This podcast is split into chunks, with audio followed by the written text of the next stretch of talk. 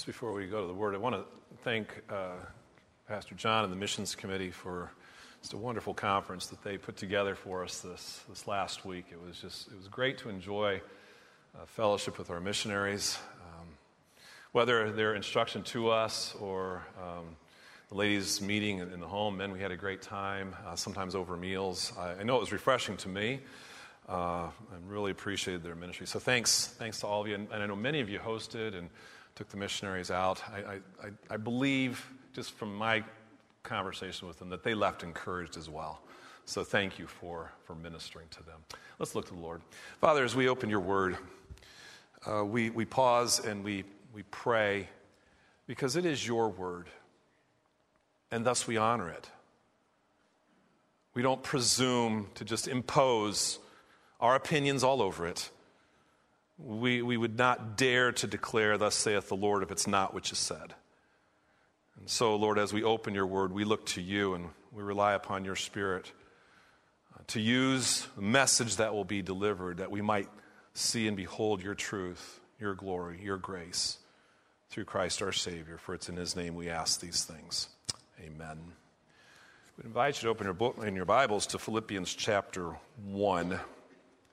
Philippians chapter 1. There, there has been, and I don't know if it's as much now uh, as it was, a little bit of a, of a what I would call minimalism rage. Some might call it a minimalism obsession. You know, uh, smaller, simpler, less. Listen, it's not a bad idea to declutter your life. All right, most of us have way too much stuff, and you realize the more stuff you have, the more you got to keep track of, the more you got to fix, the more you got to clean, the more you got to store. And it would be better for you to go through that now because I can pretty much guarantee it. If you leave it to your kids, most of it's going to the curb. All right? Um, my wife has been leading our charge to do this uh, in, our own, in our own home. Perhaps you've heard, uh, and maybe not, but you've heard the, the, name Marie Kondo. She's a Japanese organizing consultant. She's an author uh, whose, whose four books have collectively sold, I think, uh, last about 2 million copies. Um, her, her profile and, and, and her, her methods are very much promoted, has promoted her success through a Netflix uh, series entitled Tidying Up with Marie Kondo. It's interesting. She was talking about, uh, there, was a, there was a piece, she was talking about how, how her method developed. And, and she said as she was developing her method that she had, she had become obsessed with what she could throw away. But then she said one day she realized that that was really a mistake. And she said this, she says, I was only looking to throw things out what I should be doing is finding the things I want to keep, identifying the things that make you happy. That's the work of tidying. And, and out of that, she, she developed these, these basic rules to, to guide you on, on the road to sort of decluttering your life and tidying up your life. And, and rule number six was that as you sort through all of that stuff you have, you should ask yourself if it sparks joy. Now, let me just say this. We tried it with our daughter, and the problem was everything she had sparked joy. so we didn't necessarily get, a whole, get rid of a whole lot of stuff. The core of Kondo's philosophy is this that it's, it's about choosing joy. Kondo's philosophy, and she would say it, it really is, is, rooted in her Shinto religion. It was interesting when we had Bill and Becky Petit here last week, who have served many years in Japan, gave a little bit of understanding, helped us to understand a little bit more uh, about, the, about the Shinto religion. And, and Kondo's philosophy is rooted in that. However, the desire for joy is universal. It is universal. I mean, isn't that what you want in your life? Don't you, don't you want joy in your life? Don't you want to know joy in your life as you make your way through it? I, I do. Listen, it's hard, it's draining to hang around grumpy people. It's really hard to spend much time with, with people that just complain, complain, complain. I, I don't want to be, I don't want to be Mr. Downer who, who sucks joy out of people's lives. I want joy. And I want to bring joy.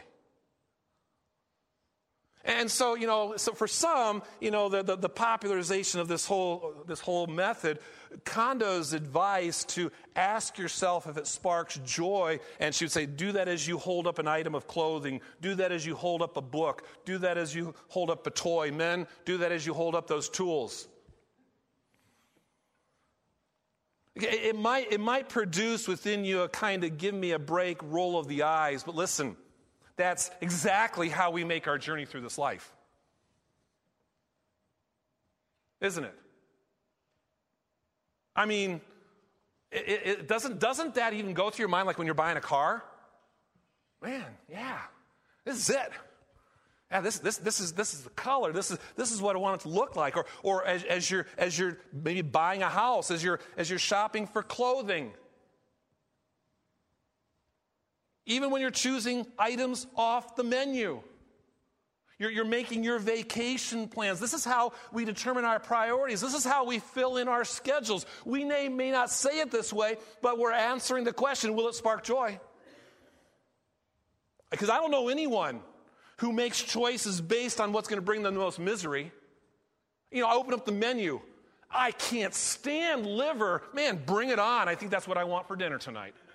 We don't do that. We don't do that. The bottom line is we are looking for things that, that bring joy. And, and yeah, that, that spark that joy.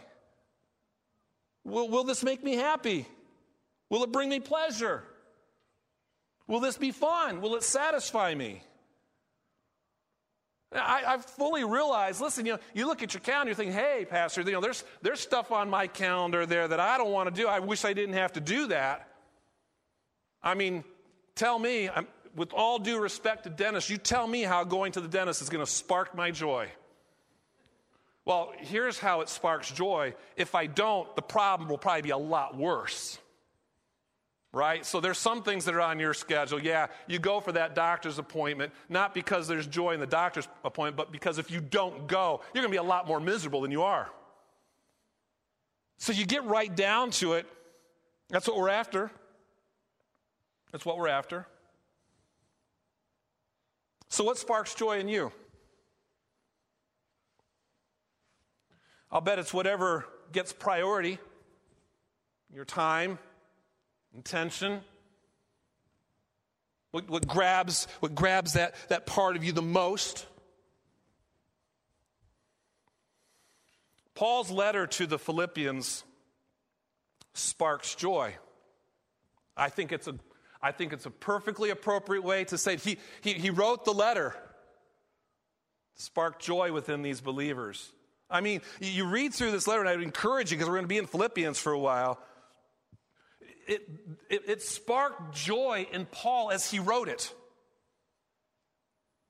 I mean, you, you, read down through here and, and, and, you read about these things that, that whenever he would think about these Christians, these believers in Philippi, when he thought about them, when he prayed for them, it, it brought joy to him. You hear joy in his greetings to them. You hear joy in his prayers. You hear joy in his teaching. You hear joy even, even when he has to take a moment, he has to, he has to exhort and correct two women at odds in that church. You still sense joy in all of that. As he writes, he mentions joy in one way or another at least 16 times in this letter. One seminary prof asserts that Philippians is, and I quote him, the most joyful book in the Bible. Many authors and preachers would identify joy as the theme of the letter. I think it's a theme. I think to say it is like the, the one and only, you know, it, it might be a little too simplistic. But the mood of this letter, and, and yeah, Paul's in a mood as he writes it. The mood of this letter is unmistakably joyful. And there's no doubt but that joy is a theme around which the content of, his, of this letter can be organized, which is what we're going to do as we move through this series on Philippians. And we're going to learn from Paul how to experience joy in the journey of this life. Because the bottom line is that's what we want. That's what we want. Even if you're sitting out there this morning a little bit, a little bit miserable, a little bit sad, a little bit down, and even depressed. Pretty sure you don't want to be there. Pretty sure you want to know joy in your life. It's important, I think, as we come to this letter to know that Paul Paul's not writing this letter from the beach on the Mediterranean. You know, with the sand in his toes and the gentle sound of the waves, the sea breezes. Uh, he's not writing this letter, if you will, from that kind of happy place. He's in Rome. Whoa, not on a vacation. He's in prison as he writes this. And he's there in prison for doing God's will. How about that? for seeking to honor God and, and, to do what God wants him to do. He's in prison.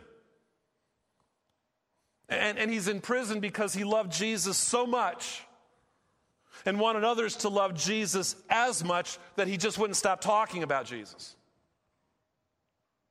And he ends up in prison for that.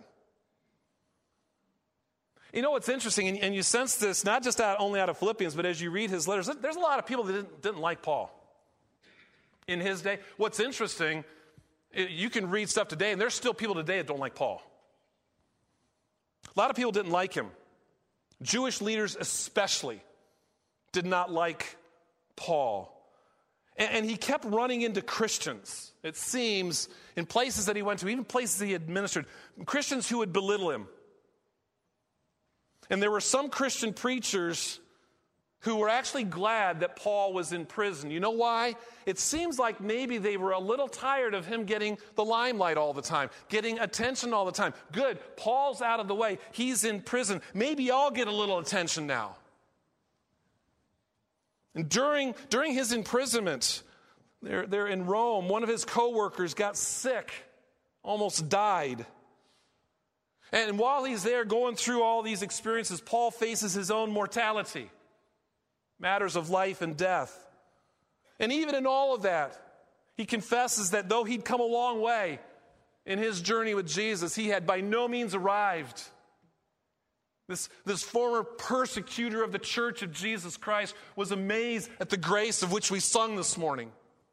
Amazed at what it had done in his life, amazed at how, how far it had brought him, but very painfully aware of how much further he had to go. But in all of this, Paul was joyful. And if you tune in as you read this letter, you will feel his joy as you read his words. And you ought to. So, this joy. Well, what is that? What, what is joy?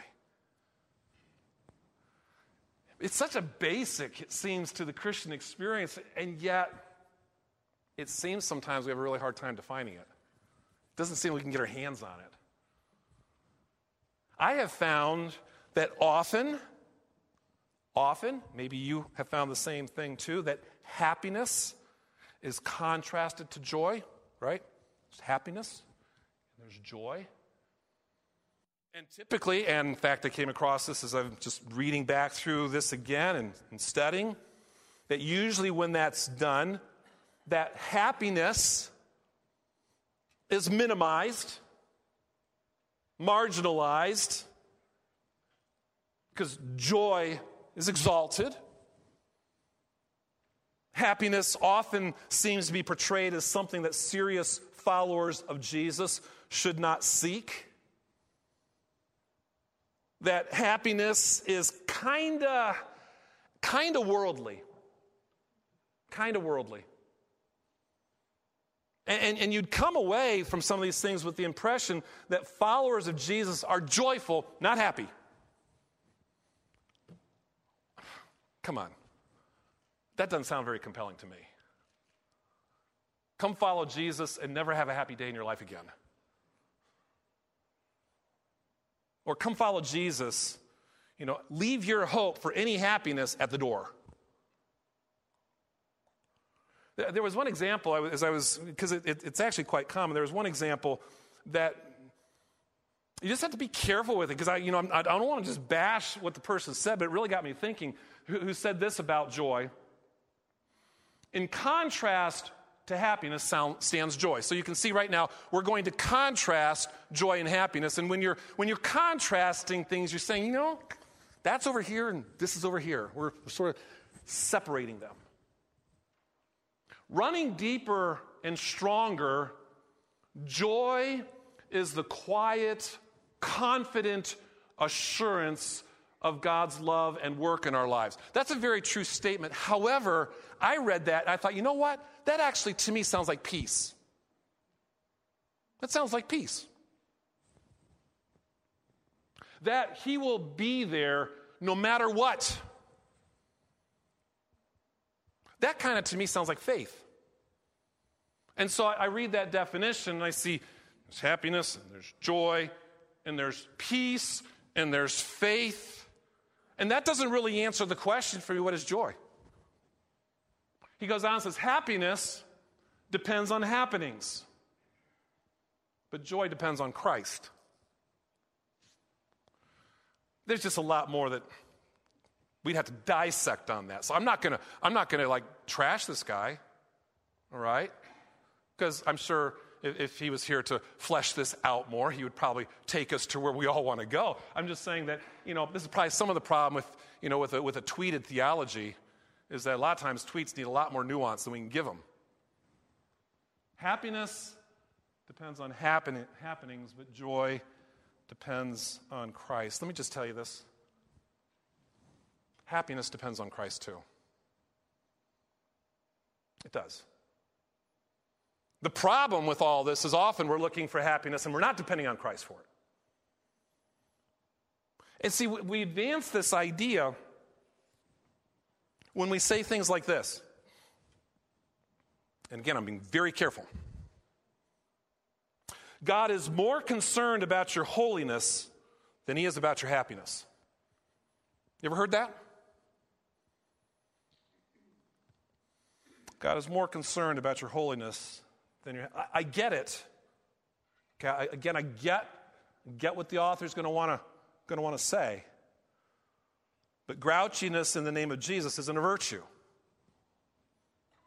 And it's not true that God doesn't care about your happiness. He does. The desire for happiness is not a wrong desire. What's wrong is what we think will make us happy. What's wrong is what we turn to to try to find happiness. Our perception often of happiness is maybe best expressed in this lyric from a really, really, really, really old musical called Oklahoma. And if you ever heard the musical or seen the movie, there's this lyric Oh, what a beautiful morning. Oh, what a beautiful day. I've got a wonderful feeling. Why?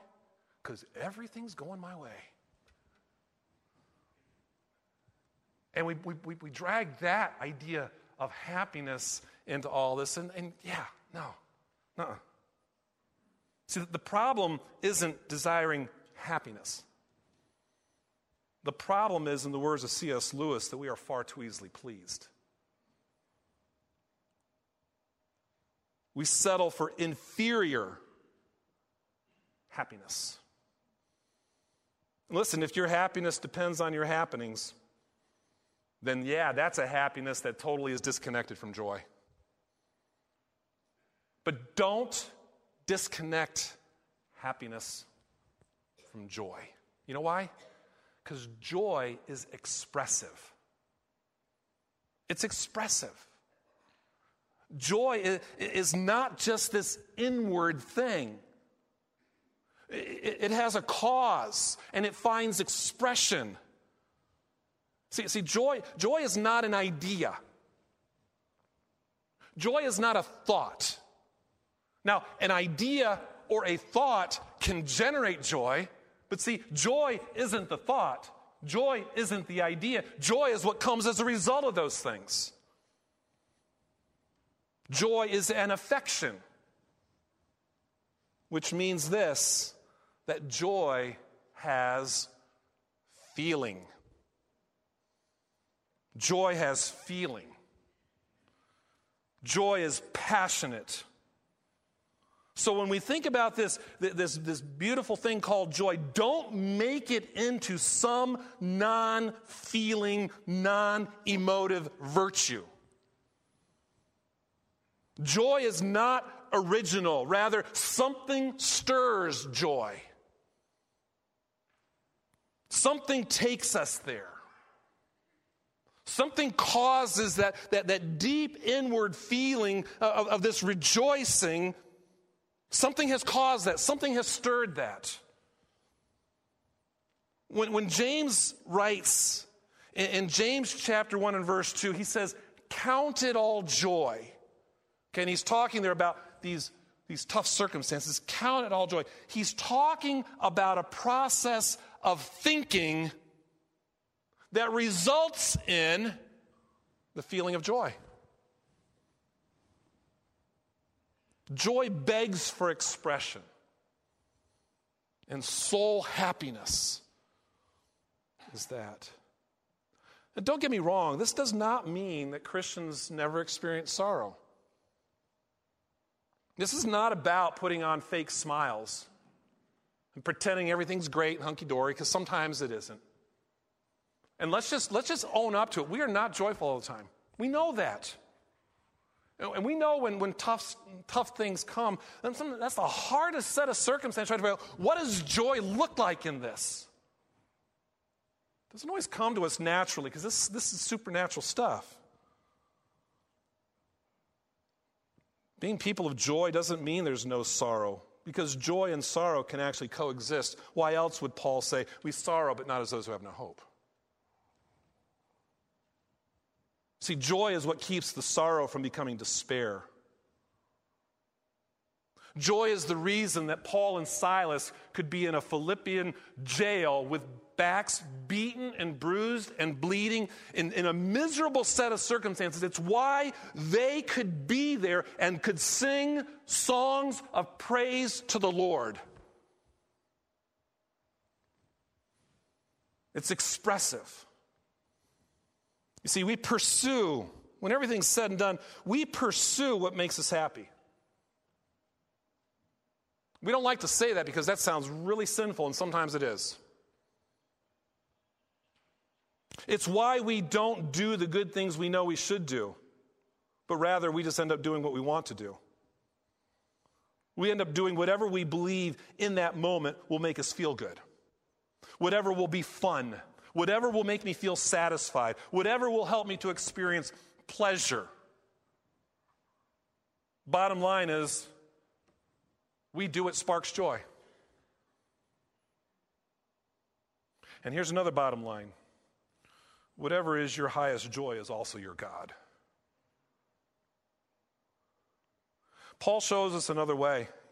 He shows us this way of, of joyful living, a living a, a, a living here on this earth in all kinds of circumstances, a kind of living that manifests true happiness.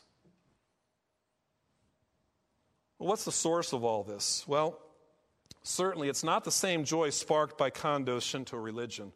It's qualitatively different because it comes from a qualitatively different source.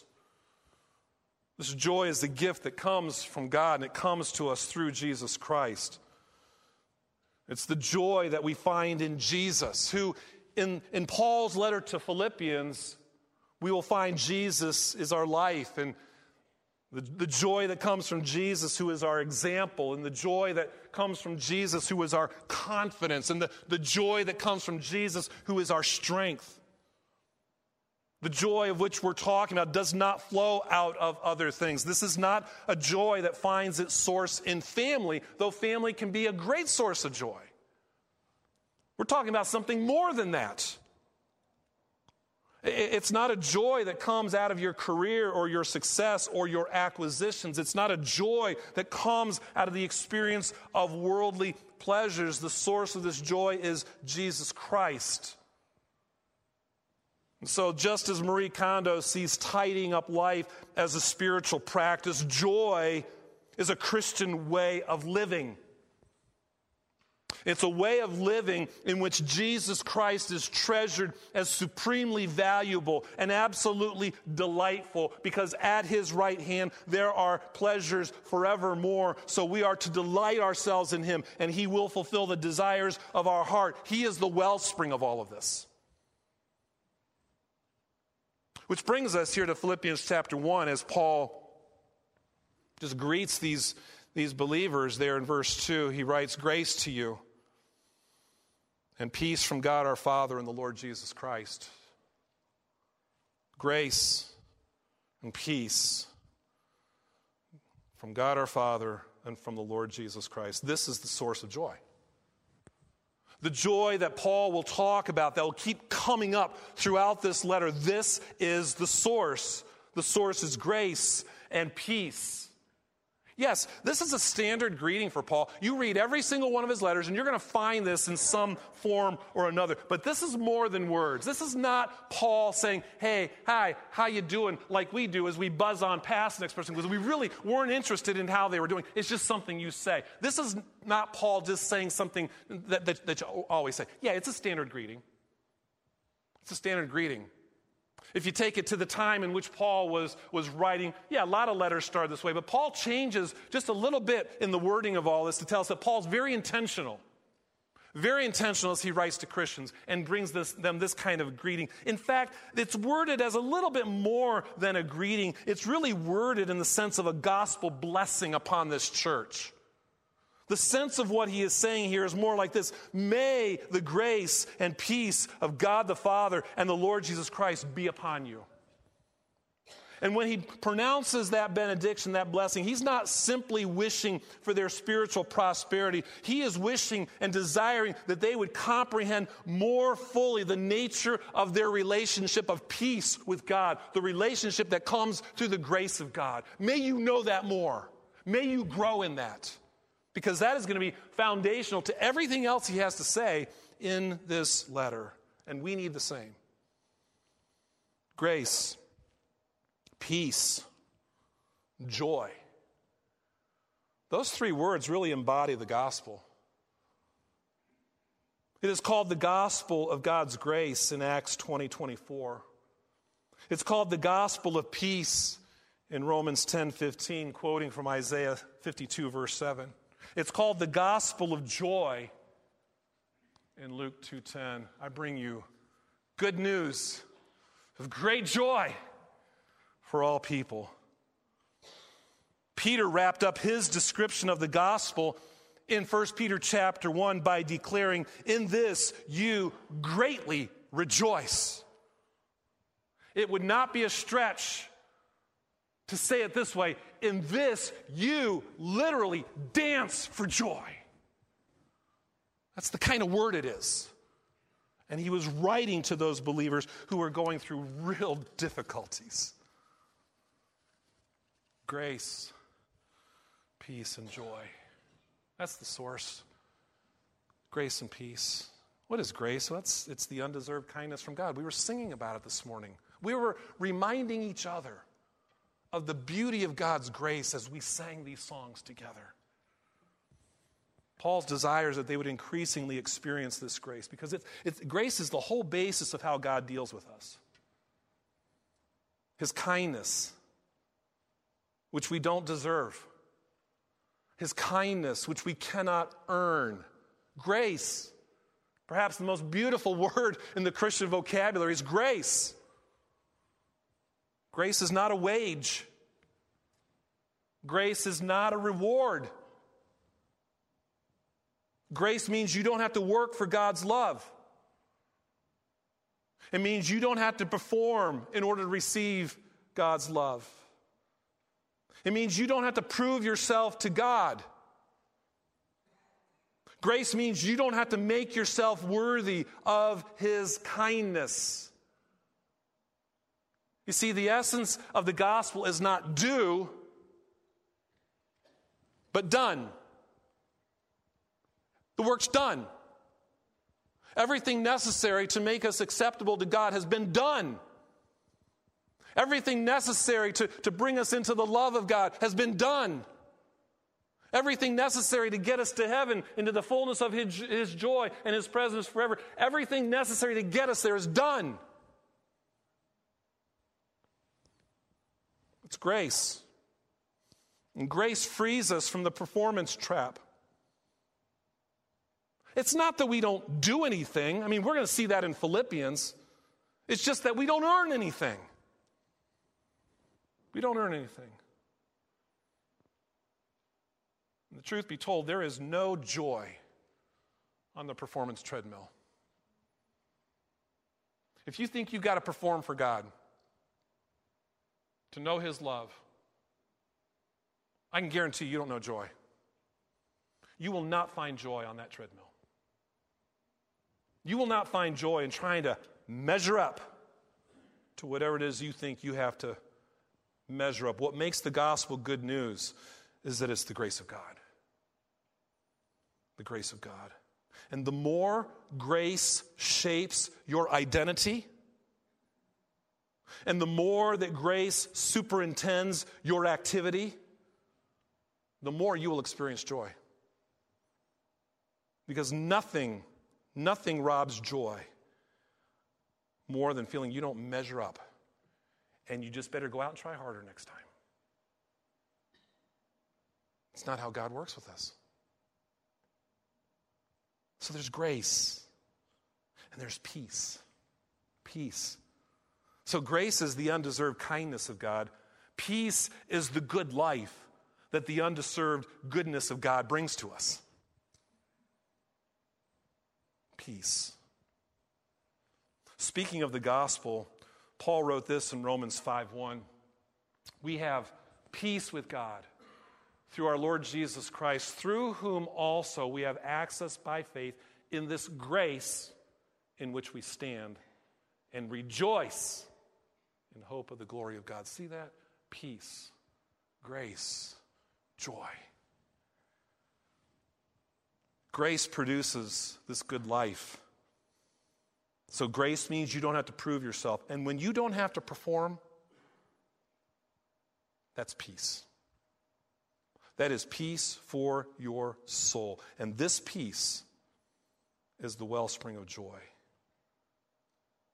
when, when Paul talks about peace, he, he's not referring here to some, some comfortable lifestyle with no difficulty. He's not talking about that there will never be a sleepless night. He's not saying there's never going to be pain or heartaches or disputes.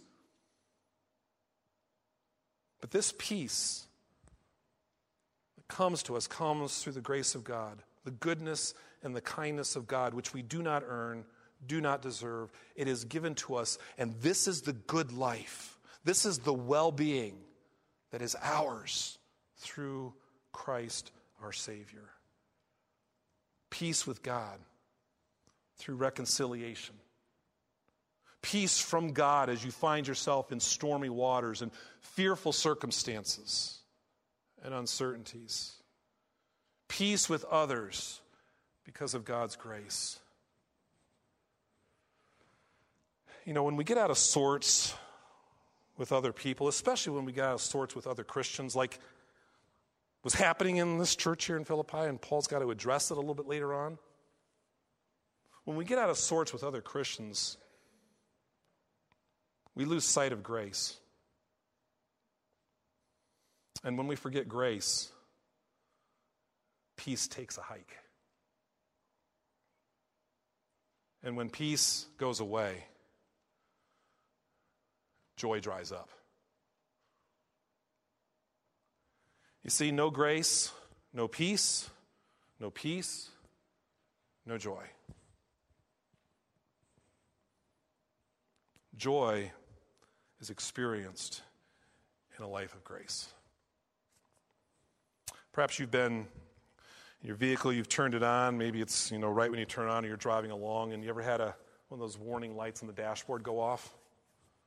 It's always a delightful feeling, especially if you're like many of us who have not a clue what that light is saying. But what it is doing, it's indicating a problem. It's indicating that there's something that needs to be checked. The absence of joy is a blinking light on the dashboard of your journey. Something is malfunctioning in the peace department. Could be sin, could be unresolved conflict with others. It could be turmoil over your circumstances that you've not been able to come to terms with. But when you don't have peace, you're not going to have joy. And when you don't have peace, you've probably lost sight of grace. The lack of peace that's stealing your joy is signaling to you a lack of trust in the grace of God. You know, our world needs joyful Christians. So, could I encourage us to be joyful Christians for the sake of the world? Martyn Lloyd-Jones is a prominent British evangelical pastor, considered one of the greatest preachers, expositors of the 20th century. He actually died 39 years ago today. Interesting. He wrote this If ever the world needed the witness and testimony of Christian people, it is at this present time. He's writing several decades ago. The world is unhappy, it is distracted and frightened. And what it needs is to see stars shining out of the heavens in the midst of the darkness. Paul's going to say something about that. Attracting the world by rebuking that darkness and by giving it light showing how it too can live that quality of life. Such is the witness of joy. How much more that's needed today. For the sake of the world, let's be joyful. Our church needs joyful Christians. So let's be joyful Christians for the sake of one another. Listen, we all face hardships. I mean, out there is getting more hostile and challenging to navigate. We need each other's joy. That, that's, why, that's why we actually need to gather together to worship. That, that's why we need to gather with one another to pray, to learn, to share. I love it when we worship together. And, and I love it especially and some, some days it's better than others. I love it especially when I can hear your joy as you sing. I, that just, you know, this worship service is not all about the preaching, okay? It honestly isn't. But I'll tell you what, there, there's times, there's times I'm down here worshiping with you and I hear you sing. I can't wait to get up here and talk about the Lord. Because of, because of your joy in worship, it, it fuels my joy in the Lord. I mean, there, there are days, there's days I just don't feel it. There, there's days I wake up as grumpy as anybody, complaining, at least in my own spirit, whining, feeling sorry for myself. And you know what? The enemy really knows how to pile on in those moments, I've noticed. If, if I want to start thinking that way, he'll keep giving me lots of things to think about. And then, and then I get a note from somebody expressing joy. I get, I get a note from somebody reminding me of how great God is and how loving our Savior is. Your joy comforts me in my sorrows and woes. Your joy encourages me to stand firm. Your joy stirs up my joy. And I hope mine does the same for you. Our church needs joyful Christians. So let's be joyful for the sake of one another. You know, and, and Jesus wants us to be joyful. So let's be joyful Christians for the pleasure of Jesus. It's interesting that, that when Jesus was getting his, his disciples ready for his, for his death, you read this in John, these are the hours before. You know what Jesus was doing in that time? He was offering them joy. Interesting. He's facing incredible suffering, but he says things like this as he tells them about the awful things that are about to happen. These things I have spoken to you, that my joy may be in you and that your joy may be full. That's when he's about ready to be arrested. The writer of Hebrews reminds us that for the joy that was set before him, Jesus endured the cross. So therefore, consider him who endured such sinners from sinners such hostility against himself, so that you may not grow weary or faint hearted. Jesus wants us to have fullness of joy. It testifies of him.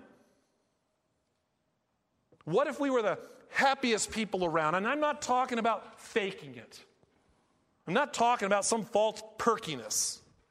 I'm not talking about that there's never tears. But what, what if we were the, the happiest people around, the, the, the happiness flowing from the joy that is ours through Christ Jesus? Listen, I've been in a fair share of meetings about churches that aren't very happy these days, and their witness for Jesus has vanished. Our joy matters to Jesus. So it takes grace and it takes peace to experience joy. And that can be ours right now through the grace of the Lord Jesus Christ.